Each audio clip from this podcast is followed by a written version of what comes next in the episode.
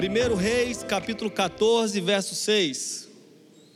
Deixa eu começar pelo 1, para ficar mais fácil. Amém? Os irmãos não se incomodam de ficar um pouquinho mais em pé, rapidinho. Naquele tempo, adoeceu Abias, filho de Jeroboão. E disse Jeroboão à sua mulher: Levanta-te agora e disfarça-te, para que não conheçam que és mulher de Jeroboão e vai a Siló. Eis que lá está o profeta Aías, o qual falou de mim que eu seria rei sobre este povo. Toma na tua mão dez pães e bolos e uma botija de mel e vai a ele. Ele te declarará o que há de suceder a este menino. E a mulher de Jeroboão assim fez e se levantou e foi a Siló e entrou na casa de Aías, e já Aías não podia ver, porque os seus olhos estavam já escurecidos por causa da sua velhice. Porém o Senhor disse a Aías: Eis que a mulher de Jeroboão vem consultar-te sobre seu filho, porque está doente. Assim e assim lhe falarás. E há de ser que, entrando ela, fingirá ser outra e sucedeu que, ouvindo Aías o ruído dos seus pés, entrando ela pela porta, disse ele: Entra, mulher de Jeroboão, por que te disfarças assim? Pois eu sou enviado a ti com duras novas. Amém? Feche seus olhos, Senhor, amado, poderoso. Em nome de Jesus, nós estamos aqui nessa noite.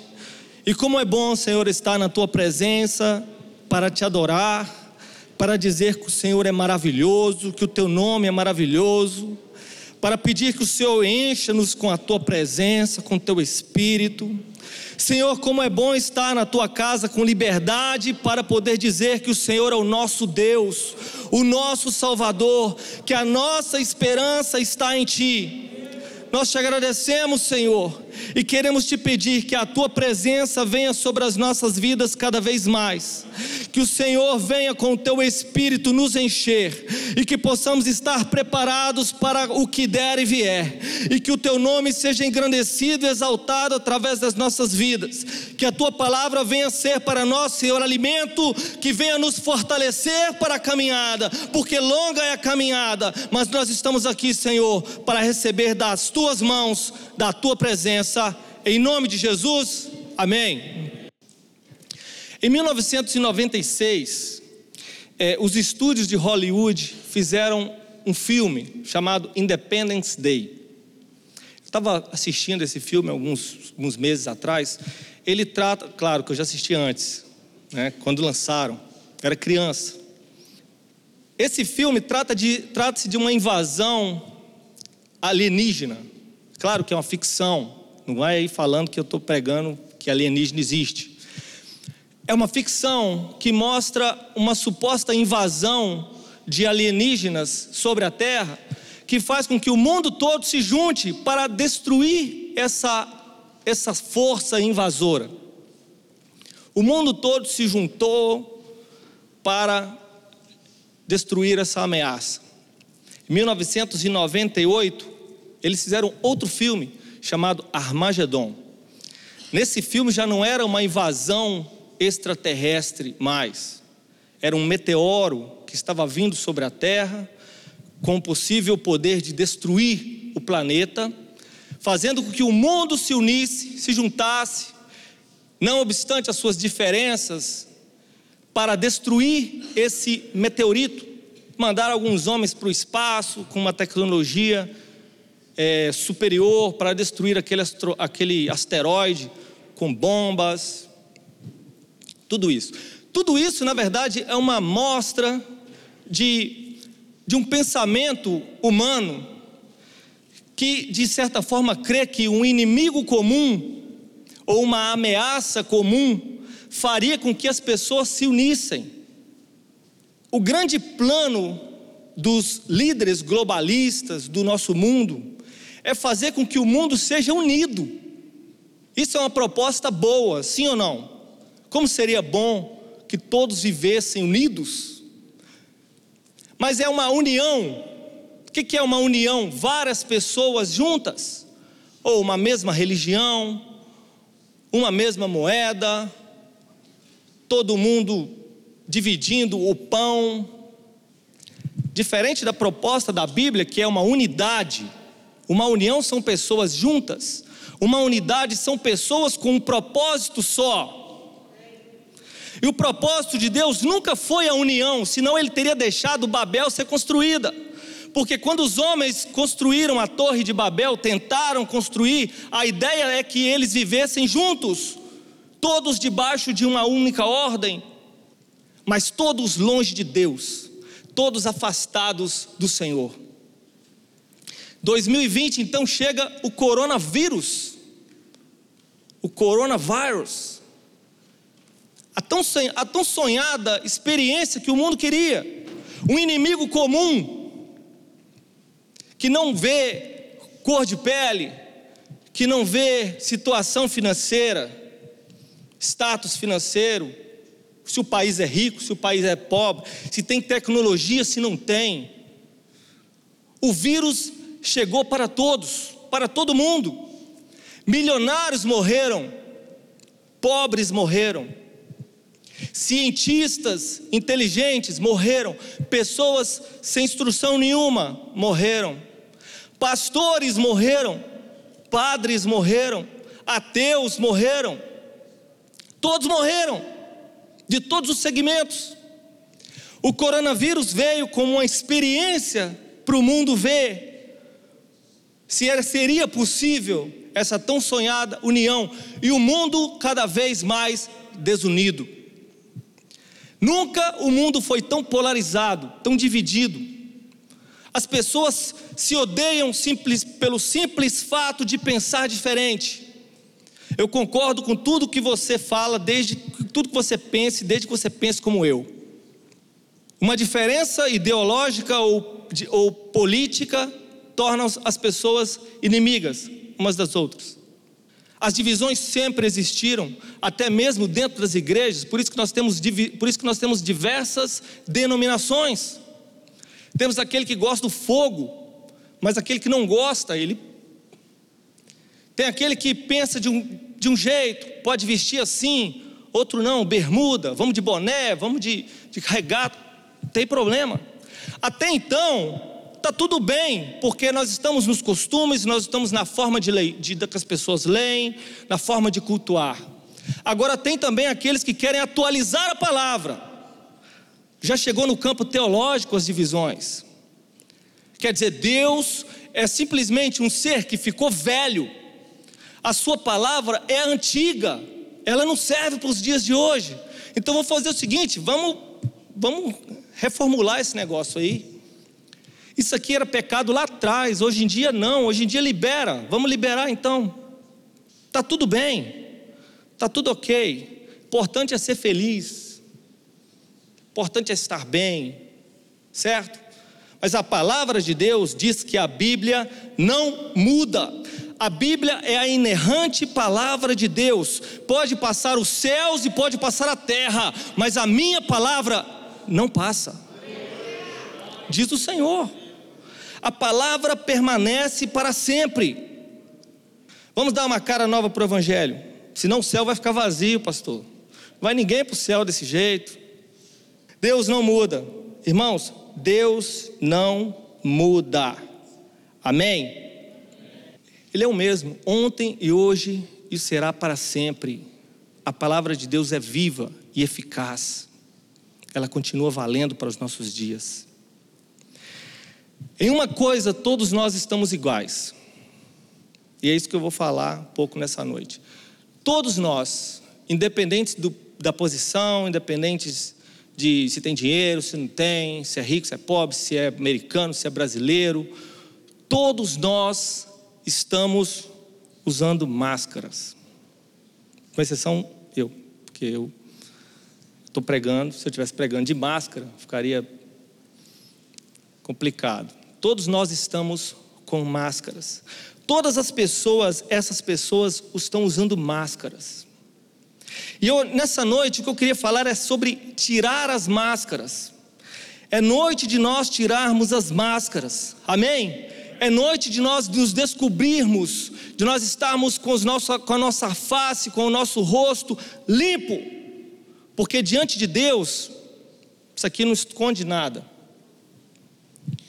A máscara pode aparecer que você, você não, eu não sei se está sorrindo, se estão boca fechada, se está com sono, se não está, não dá para saber. A máscara esconde, mas Deus nos vê sem máscaras. Amém? Por que, que eu li esse texto? A mulher de Jeroboão, ela chega ao profeta Aías. Então, olha só, Jeroboão, ele é um personagem do Antigo Testamento muito importante, porque Judá e Israel era uma nação só, a nação de Israel, governada pelo rei Saul, depois pelo rei Davi, depois pelo rei Salomão e depois pelo rei Roboão. Quando Roboão coloca duros impostos, Salomão coloca duros impostos sobre Israel e Roboão assume o reino. Jeroboão, com a nação de Israel, pede para que ele aliviasse a barra deles, para que os impostos fossem menores. Roboão se nega a, a aliviar o povo. Pelo contrário, porque vocês estão reclamando, eu vou fazer vocês ficar mais com mais peso ainda. Jeroboão então lidera uma, uma revolução e dez tribos acompanham Jeroboão.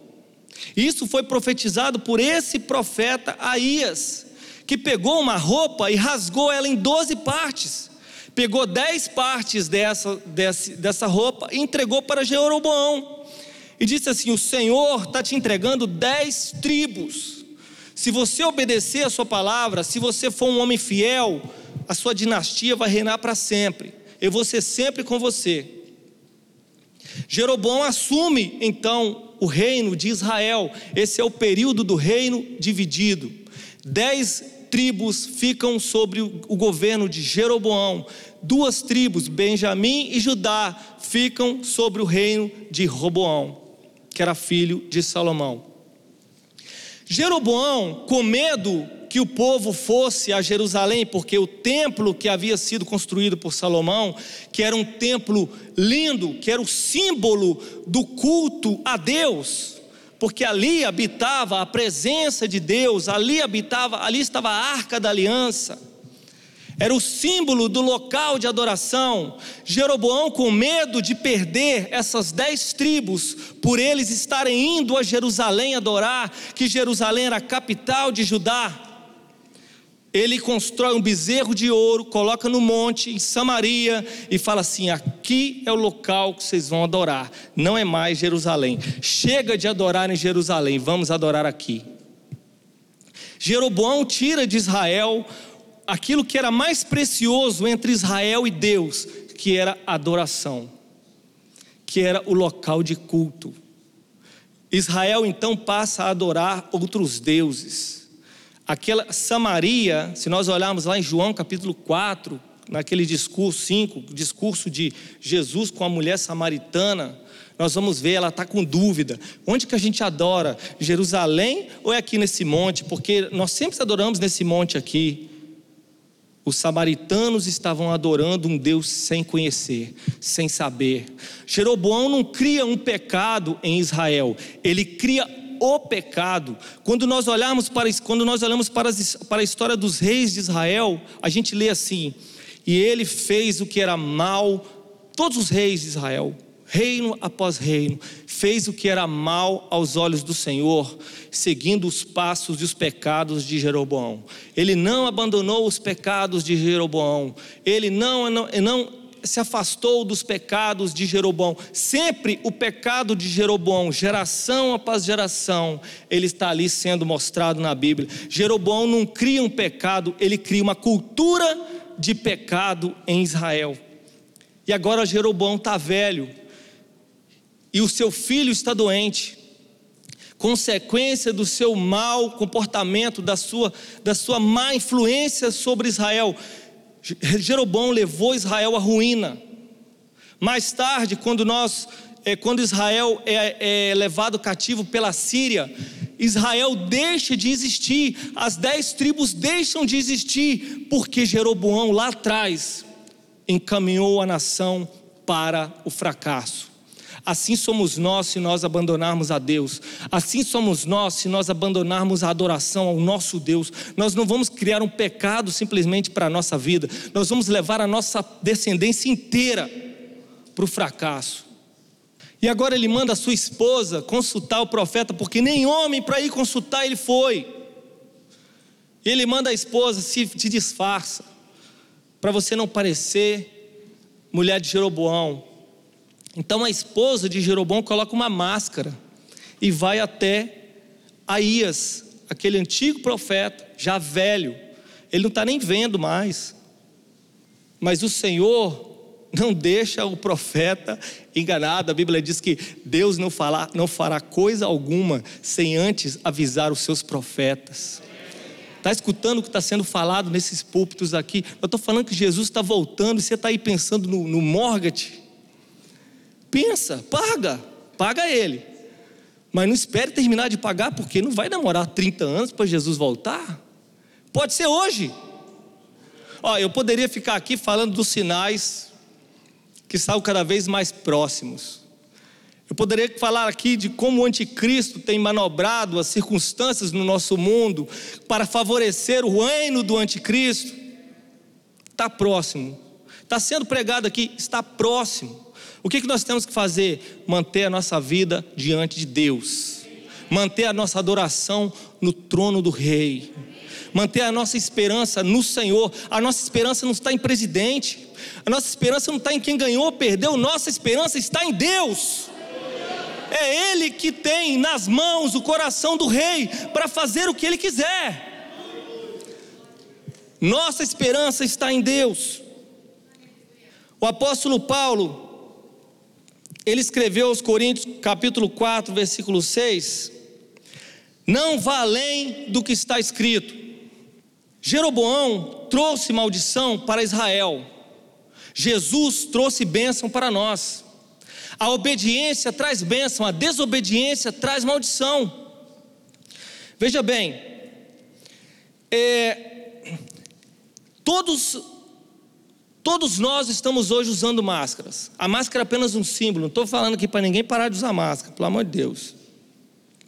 Ok? Nós continuamos usando as nossas máscaras, lavando a mão.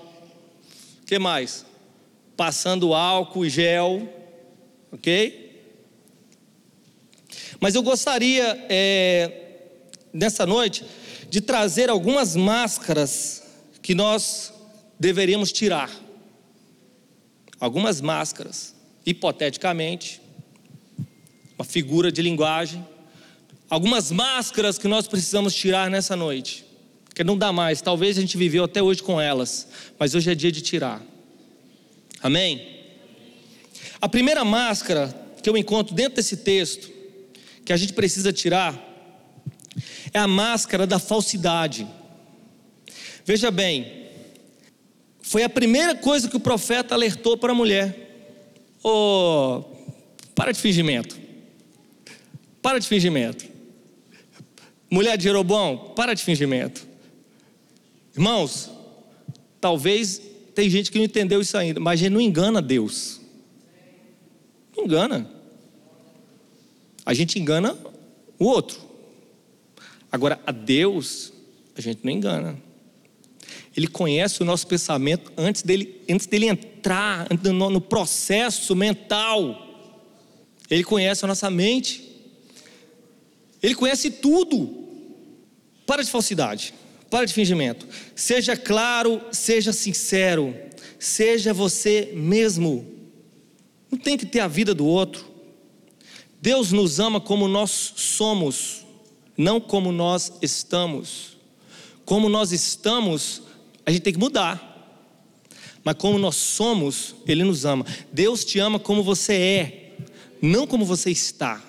Talvez você entrou aqui nessa noite todo sujo, todo cheio de pecado, todo cheio de, de amargura, de tristeza, Deus te ama como você é, porque Ele não criou você para ser assim, você está assim, Ele continua te amando, agora você quer receber o amor dEle, muda de vida. Porque o que estão tentando pregar por aí é que Deus nos ama, e porque Ele nos ama, Ele nos aceita como nós somos, como nós estamos. Não, não é assim, senão o céu vai virar uma grande bagunça, virar uma zorra total. Não, sem santificação ninguém verá o Senhor. Eu quero ver atualizar essa parte da Bíblia. Sem santificação ninguém verá o Senhor. Simples assim. A palavra de Deus é imutável. Ela não muda, ela não envelhece. Certo? Ela não envelhece. Agora, deixa eu falar uma coisa aqui. Deixa eu ver se está aqui. Daqui a pouco eu chego lá. A primeira máscara, a máscara da falsidade. Deus nos ama como somos, não como estamos. Amém? Grava isso. A segunda máscara, a máscara da ingratidão. Como essa palavra é forte diante de Deus. Como essa palavra é pesada. O profeta lembrou para a mulher de Jeroboão o seguinte: ó, seu marido, ele estava no meio do povo, ele não era ninguém, ele era um Zé Ninguém. Que ele não era nem filho de rei, pastor Coiti. Ele não era nem descendente real. Ele era um soldado, ele era um, um comandante do exército. Tinham vários comandantes, ele era um dos comandantes. O teu marido era, não era ninguém. E eu tirei ele lá de trás, lá no meio do povo, e coloquei ele no trono de Israel, dei dez tribos para ele. E sabe o que ele fez? Ele atrapalhou o meu povo de adorar. Ingrato. Ingrato. Onde quem era você? Quem éramos nós, irmãos? Puxa aí a ficha, dez anos atrás. Como que a gente estava? Como que a gente estava? Como estava a nossa vida? 10, 15 anos atrás? Como está hoje? E agora eu abandono, eu viro as costas para Deus, para aquele que me sustentou até hoje, que, me, que fez com que o meu caminho chegasse onde eu estou hoje. Aí eu viro as costas. O pastor pregou outro dia sobre o, o paralítico do tanque de Betesda. Eu tenho tanta raiva desse paralítico. Está entendendo? O cara ficou 38 anos paralítico, na porta de um tanque, esperando que o anjo mexesse a água que alguém pegasse e colocasse ele no tanque para que ele fosse curado. 38 anos, não é 38 dias, não é 38 horas, 38 anos rastejando na porta do tanque, rastejando. De repente, o pastor pregou aqui, de repente, ele quantos, quantos milagres ele viu, quantas pessoas entrando do tanque sendo curada, e ele se arrastando, se arrastando, não sabia a hora que o anjo ia mexer a água, e ele tinha que ser o primeiro a entrar. Olha a dificuldade que ele tinha. Chega Jesus de Nazaré. Do nada, sem ele pedir, ele não foi para a rua gritar igual o, o, o, o cego de Jericó, de, de Jericó, o Bartimeu. Ele não foi gritar. Ele estava na, na dele, lá na boa. Jesus chegou para ele e falou assim, presbítero Fábio, presbítero Leandro: Você quer ser curado? Olha a misericórdia de Deus. Olha o amor do Deus que nós servimos, que nos encontra em dificuldade e nos ajuda. Pode, eu posso clamar por, por, por ajuda, eu posso clamar por misericórdia, eu posso clamar por socorro, sim, eu devo clamar. Aquele homem nem clamou, ele estava ali na dele, curtindo o sofrimento, e Jesus encontrou: Você quer ser curado? Ele falou: eu quero, mas não tem ninguém que me coloque no tanque quando a água é agitada. Olha o que ele precisava: de alguém que ficasse ali com ele o tempo todo, esperando a água ser agitada para pegar ele e jogar no tanque. Ele encontrar isso quando? Nunca. Aí Jesus fala assim: pode ser curado, ser curado. Levanta, pega a tua cama e vai embora, vai para tua casa. Sentiu as pernas, pegou a cama, foi embora. Daqui a pouco vê os fariseus. Ei, hoje é sábado, hoje não é dia de carregar a cama.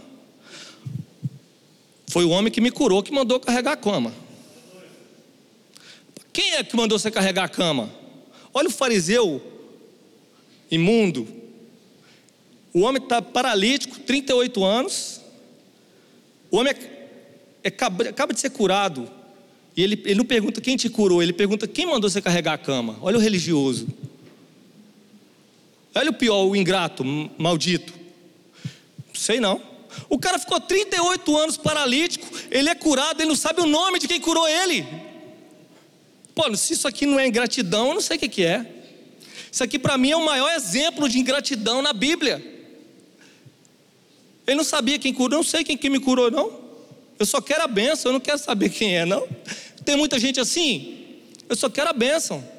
Eu só quero, eu não vim na igreja para ser abençoado. Eu fui abençoado. Aí eu pego a minha bênção, porque Deus é misericordioso, aí eu entrego a minha bênção para qualquer um. Não foi, foi fulano que me, foi o pastor que me, que me curou. Foi o apóstolo fulano que me curou. Foi a igreja tal que me curou. Foi a santa fulana que me curou. Alcancei a graça, não sei de quem. Imagina Deus. Pô, foi eu, cara. Ingrato. Sei não, sei quem me curou não. Tem muita gente assim. Isso é uma máscara. Porque o ingrato com um, é com, se, o, se o camarada é ingrato com Deus, ele é ingrato com qualquer um. Se a gente não tirar essa máscara da ingratidão, se eu dizer, Senhor, assim como Davi falou, Deus fala com Davi assim: olha, eu vou fazer a tua, a tua descendência, tem rei na tua descendência, cara. O teu reino vai ser para sempre. Jamais afastarei o cetro da tua casa, o cetro de comando do teu reino jamais será tirado. Aí Davi, Davi se ajoelha e fala assim: Não, eu não mereço, não. Espera aí, é muita coisa para mim. Quem sou eu para o Senhor me amar desse jeito, fazer promessa para mim dessa forma? Olha, Davi está lá no palácio dele, está lá no palácio, serviçais, tudo bonito. Aí ele olha a tenda, tá, a, a, a arca da aliança está lá debaixo de uma tenda, do lado de fora. Ele fala assim: peraí, está errado isso aqui. Não está certo, não. Eu estou aqui num templo, num, num palácio de mármore, e a tenda e, e, e, o, e, a arca que representa a presença do meu Deus está nessa tenda aí. Não, não, não. Chama para tudo. Ele pega, ele pega. Eu, eu fiz uma vez uma conta maluca. A quantidade de ouro que Davi doou para a construção do templo, na, na, se fosse transferir hoje, a, o peso do ouro, pela cotação do ouro, dava mais de 10 bilhões de dólares. Bilhões de dólares. Ele doou para construir o templo. Ele planejou tudo. Ah, o templo de Salomão é de Salomão. Quem planejou? A ideia nasceu no coração de Davi. Não foi Deus que revelou para Davi: faz um templo para mim. Não foi Deus que falou com Davi: Ô oh, Davi, Constrói aí um tempo para mim, Davi. Eu já fiz uma, uma casa para você, já fez uma casa para você, constrói um tempo para mim. Não. Foi ele, nasceu no coração dele. Gratidão. Você acha que o dízimo nasceu como? Foi Deus que inventou o dízimo?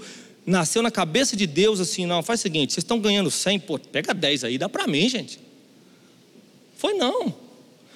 Foi o homem. Foi o cara que criou, peraí. Peraí, deixa eu, deixa eu dar o dízimo aqui, ó. Abraão falou assim: peraí, o, o, o, venci a guerra, não, pegou 10%, deu para o Melquisedeque. Aí, aí Jacó, Jacó faz assim: ó, peraí, eu estou indo para a terra do meu tio, eu não sei que eu não tenho mais nada, eu tenho só meu cajado, eu estou indo para um lugar estranho. Faz o seguinte: se o senhor me abençoar lá, eu, tudo que eu que eu ganhar, tudo, tudo que eu ganhar, eu vou pegar 10% e vou, e vou oferecer ao Senhor. Foi Deus que pediu? Não, mas Deus gostou e colocou na lei, colocou como mandamento. Mas Deus colocou assim: ó, pega 10%, é para mim. Então faz o seguinte: queima ele. Pega 10%, bota fogo nele, queima ele. Foi isso que Deus falou? Não leva lá para o tabernáculo, para os sacerdotes, porque eu não dei terra nenhuma para os sacerdotes, mas esse aí vai ser o sustento deles. Foi Deus que criou. Aí Deus bateu o carimbo, certo? Instituiu. E agora eu tenho autoridade para tirar? Eu tenho autoridade para dizer assim: isso aí, é, isso aí é coisa da lei. não, não dá mais nada não. Toma tudo de cachaça, usa tudo de droga, mas não dá. Eu tenho autoridade para mudar a lei que Deus chancelou? Não. Eu tenho autoridade para querer atualizar alguma coisa que está aqui? Para dizer, não, isso aqui, isso aqui tira. Tem dois ou três textos aí que fala, vamos tirar isso aqui, rasga a Bíblia e pronto. Vamos ficar só com a parte do amor. Eu tenho autoridade de fazer isso? Não.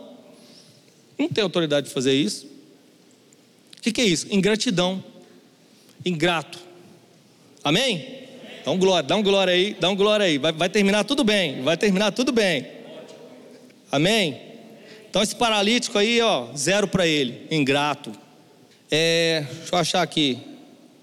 Outro. Máscara da desobediência. As leis do Senhor são imutáveis, certo? Não são penosas, são imutáveis, elas não mudam. E os seus mandamentos não são penosos, não são pesados.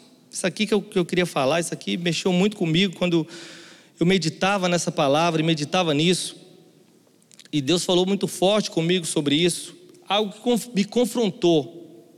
Essa máscara da desobediência me confrontou, porque eu gostaria que você pensasse uma coisa. Não precisa responder não, é uma pergunta retórica, certo? Você concorda com os mandamentos de Deus? Ou tem algum mandamento ali que fala assim, peraí, isso aqui eu acho que isso aqui não tinha que ter não.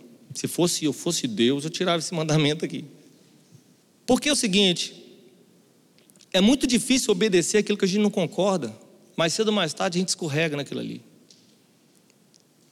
Quantos aqui, agora você pode levantar a mão. Tá? Quantos aqui já se ajoelharam diante de alguma estátua? Você tem vergonha não, Deus já te perdoou. Tem alguém aqui que já se ajoelhou diante de alguma estátua? Né? Você se ajoelharia diante de alguma estátua hoje? Você tem medo de cair nesse pecado? Porque esse pecado já foi totalmente eliminado da vida dele. É pecado, não é? Assim como mentir, assim como prostituir, adulterar. É pecado. Mas é um pecado que foi realmente trabalhado no coração dele, no meu. Eu não faço isso. Eu fiz. Eu já fiz, mas eu não faço isso mais. Só de pensar, misericórdia. Eu posso estar desviado que eu não vou fazer um negócio desse. É um pecado que foi, ó. Agora, a gente concorda com todos os mandamentos do Senhor? porque é muito difícil obedecer o que não se concorda. Você concorda que para se relacionar intimamente é preciso ser casado? Você acha assim, peraí, bom, pô, podia ter isso na Bíblia, não, pastor? Ficaria muito mais fácil. Você concorda que seria legal de vez em quando fumar um baseado? Fazer a cabeça, esquecer os problemas, encher a cara, pastor? Eu já vi pastores, pastores não, misericórdia, mas eu já vi pessoas pregando na igreja, né? E falavam assim, irmãos, eu eu bebia de 1 a 51. E nossa, quando eu olho esse sol quente assim, eu penso, nossa, aquela gelada. Tá desviado, tá quase tá com o pé no mundo. Porque se ele não se libertou, misericórdia. Eu, eu, eu lembro dessa época, me dá que não era eu não. Aquela é outra pessoa. Eu não tenho coragem de ser aquela pessoa de novo. Não quero ser aquela pessoa de novo. Deus me livre. Amém, presbítero Flávio? Misericórdia. Tem que nascer uma outra pessoa que vai viver agora. Aquela lá não, misericórdia. Porque se a gente não concorda com o mandamento e a gente obedece, de certa forma está sendo hipócrita. Por que, que eu não tenho que? Eu tenho que me convencer de que isso aí é errado. Ó, um exemplo. Eu estou com tempo ainda, né, pastor? Um exemplo. Um pastor de casais, outro dia, foi perguntado assim na internet, na, na, na televisão, no programa lá. Pastor, o senhor concorda com que a pessoa separe e casa de novo? Aí ele diz assim: ó, a Bíblia diz o seguinte: Mateus 19, 9. Ok? Cadê? Cadê? Posta aí, posta aí para nós aí, o, o irmão da mídia, trabalhar um pouquinho aí. Passa aí. Mateus 19, 9. Jesus respondeu: Ó, eu vos digo, porém, que qualquer que repudiar sua mulher, não sendo por causa de prostituição, e casar com outra, comete adultério. E o que casar com a repudiada também comete adultério. O pastor respondeu com esse texto. E ele acrescentou: segundo a Bíblia, a única forma que eu tenho de casar de novo é se o meu casamento acabou por conta de infidelidade. Se o meu casamento acabou por conta de infidelidade, eu posso casar de novo. É o que ele respondeu, é o que está na Bíblia. Amém, até aí tudo bem. Mas ele disse assim: bom seria que não tivesse isso na Bíblia. Quer dizer, Deus está doido. Deus está doido que deixou isso aí então, hein? Quer dizer, por que, que eu tenho que pregar alguma coisa se eu não concordo com o que está escrito ali? Ou será que Deus se enganou? Ele deixou uma margem para que eu interprete ou para que eu, me, para que eu não, não concorde com isso? Não, você tem que fazer, independente de. Ó, eu não tenho razão nenhuma para ter colocado isso aqui, não. Eu coloquei isso aqui para te dar trabalho mesmo, para você ficar injuriado comigo. Foi por isso que Deus fez esse texto? Não. Agora, e se eu estou no caso de que não é infidelidade, o que, que eu faço? Se apoia na misericórdia de Deus, meu irmão. Se apoia na misericórdia de Deus. Eu vou mandar, você vai para o inferno por causa disso? Mas e a misericórdia? Se apoia na misericórdia, assume o erro, não tenta mudar isso aqui, não tenta interpretar isso aqui de outro jeito, manobrar, fazer um exercício mental, não, mas isso aqui, não, não, assume o pecado e pronto. A misericórdia de Deus te alcança, te dá uma nova chance, te dá uma nova família, te dá uma nova vida. É para isso que Deus existe, não? Para isso que Deus nos criou, para nos dar alegria e felicidade na presença dEle. Não é para a gente viver para sempre agora carregando o pecado. Ah, meu Deus, aconteceu comigo e agora? Seja feliz. A misericórdia de Deus. Mas que errado é, pronto. Não estamos aqui para passar a mão na cabeça de ninguém e dizer, não, irmão, está tá tudo bem. Não está tudo bem, pecado, mas a misericórdia de Deus te alcança. Viva feliz. Agora, eu preciso, eu preciso concordar com aquilo que está escrito. Como que eu vou pregar como que eu vou viver mandamento que eu não concordo? Então a máscara da desobediência precisa ter tirado para quê? Para que eu obedeça com alegria. Para que eu obedeça que ela com alegria. Só Romanos 7, 22. Segundo o homem interior, tenho prazer na lei de Deus. Segundo o homem interior, eu tenho prazer na lei de Deus. Paulo está falando. Olha o Salmo 1, versículo 2. O antes ele tem o seu prazer na lei do Senhor e na sua lei medita de dia e de noite. Prazer na lei, prazer nos mandamentos. Olha o Salmo 119, 174. Tenho desejado a tua salvação, ó Senhor. A tua lei é o meu prazer. Eu me alegro em fazer a tua vontade. Isso é conversão. Amém? Posso ouvir um amém? Aleluia. Vamos parar de pensar ou tentar viver com isso aqui. Não, vou viver com isso aqui. Eu peco, peço perdão, peco, peço perdão, peco, peço perdão. Não. A gente tem que transformar os nossos pecados um a um, igual no pecado do irmão do presbítero Leandro ali. Eu não faço mais isso, acabou. Isso aí morreu. Morreu da minha vida. Isso aí não tem nem, tem nem chance de acontecer mais. Vamos pegar um por um, vamos eliminando um por um. Para a gente é, assim que Deus quer a gente, não quer a gente para lá e para cá, para lá igual um ioiô, para cima, para baixo, para cima, para baixo, não. Deus quer a gente de pé. Amém? Máscara da infidelidade, estão quase terminando. Máscara da infidelidade. Quantos deuses nós temos? Um Deus, certo? Mas aí o profeta também lembra o rei Jeroboão? Que ele construiu deuses para que fosse adorado. Tudo que nós adoramos se torna um Deus para nós. Se eu sou uma pessoa ligada no dinheiro, tudo para mim é o dinheiro, o dinheiro se torna um Deus. E a própria Bíblia chama o dinheiro de Deus. Mamon.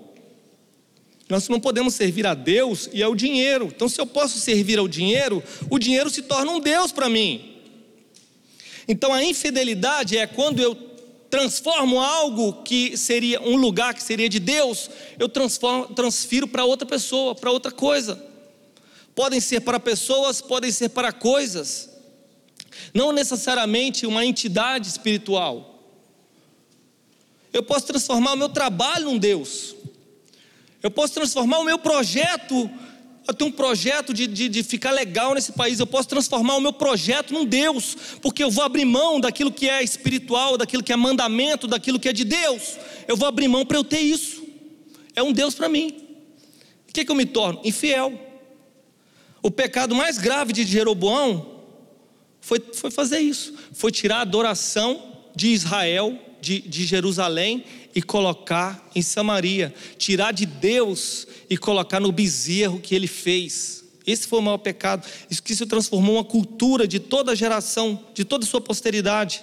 O exemplo de Deus para ele foi o de Davi. Ó, se você fizer, se você andar nos meus caminhos como Davi andou, então a sua dinastia será para sempre. Sabe o que Davi fez? Davi pecou, Davi matou o homem, Davi adulterou, Davi fez um monte de coisa errada.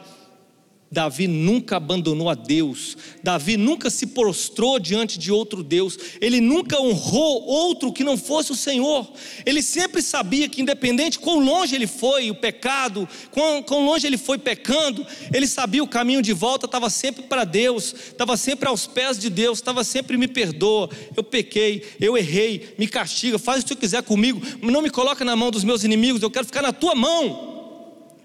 Mesmo pecado, mesmo em pecado. Davi era completamente de Deus. Temos o exemplo de Saul. Saul foi trocado por Davi, porque ele foi infiel, porque ele não honrou a Deus, porque ele preferiu honrar o povo. Eli foi trocado de, do sacerdócio porque ele preferiu honrar os filhos do que honrar a Deus. Aí Deus fala assim: Olha, eu arrumei um profeta, um sacerdote fiel. Eu já achei um sacerdote fiel para colocar no seu lugar. E colocou Samuel. Foi trocado. Deus está procurando os fiéis da terra. Salmo 101, versículo 6. Os olhos do Senhor procuram, buscam os fiéis da terra. O Senhor quer pessoas fiéis, não quer pessoas infiéis. O que, que eu preciso? Ser verdadeiro. O Senhor Jesus foi tudo isso. O Senhor Jesus não tinha máscara nenhuma. Olha, eu sou a videira verdadeira e meu pai é o agricultor. João 15, 15. Jesus não tinha máscara de, de, de falsidade. Jesus era grato. Ele disse: Olha, graças te dou, Pai quando ele, quando ele, antes dele ressuscitar Lázaro, ele falou: Graças te dou, Pai, porque sempre me ouves. Quando ele viu que os discípulos entenderam a sua palavra, ele disse assim: Graças te dou, Pai, Senhor dos céus e da terra, porque o Senhor ocultou essas coisas dos sábios e revelou para os pequeninos.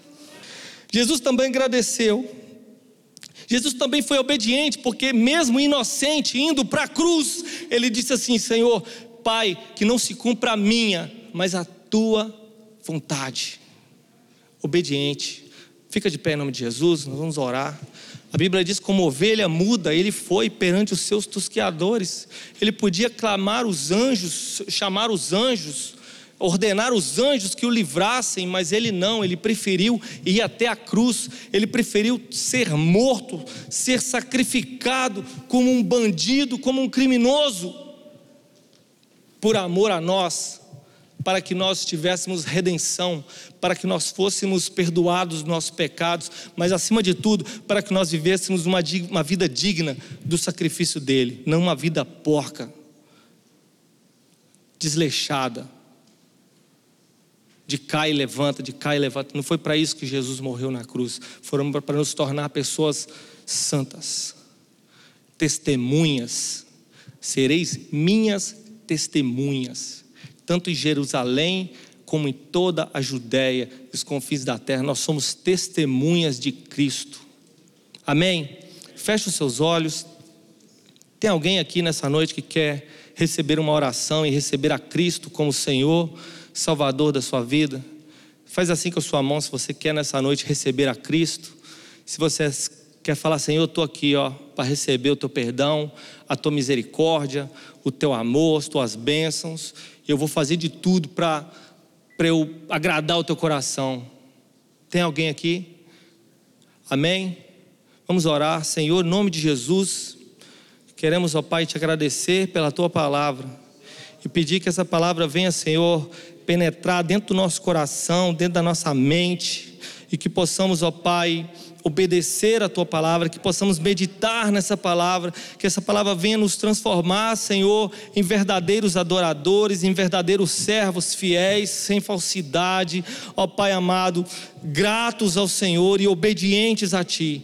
Pai, abençoa a tua igreja, o teu povo, livra de todo mal, livra de toda enfermidade, livra de toda doença. Senhor, consola, ó Deus, os feridos, os tristes, consola aquele que está, ó Pai, é, precisando de um, de, um, de um bálsamo espiritual. Nós pedimos e suplicamos ao Senhor e declaramos a bênção do Senhor sobre a tua igreja, em nome de Jesus.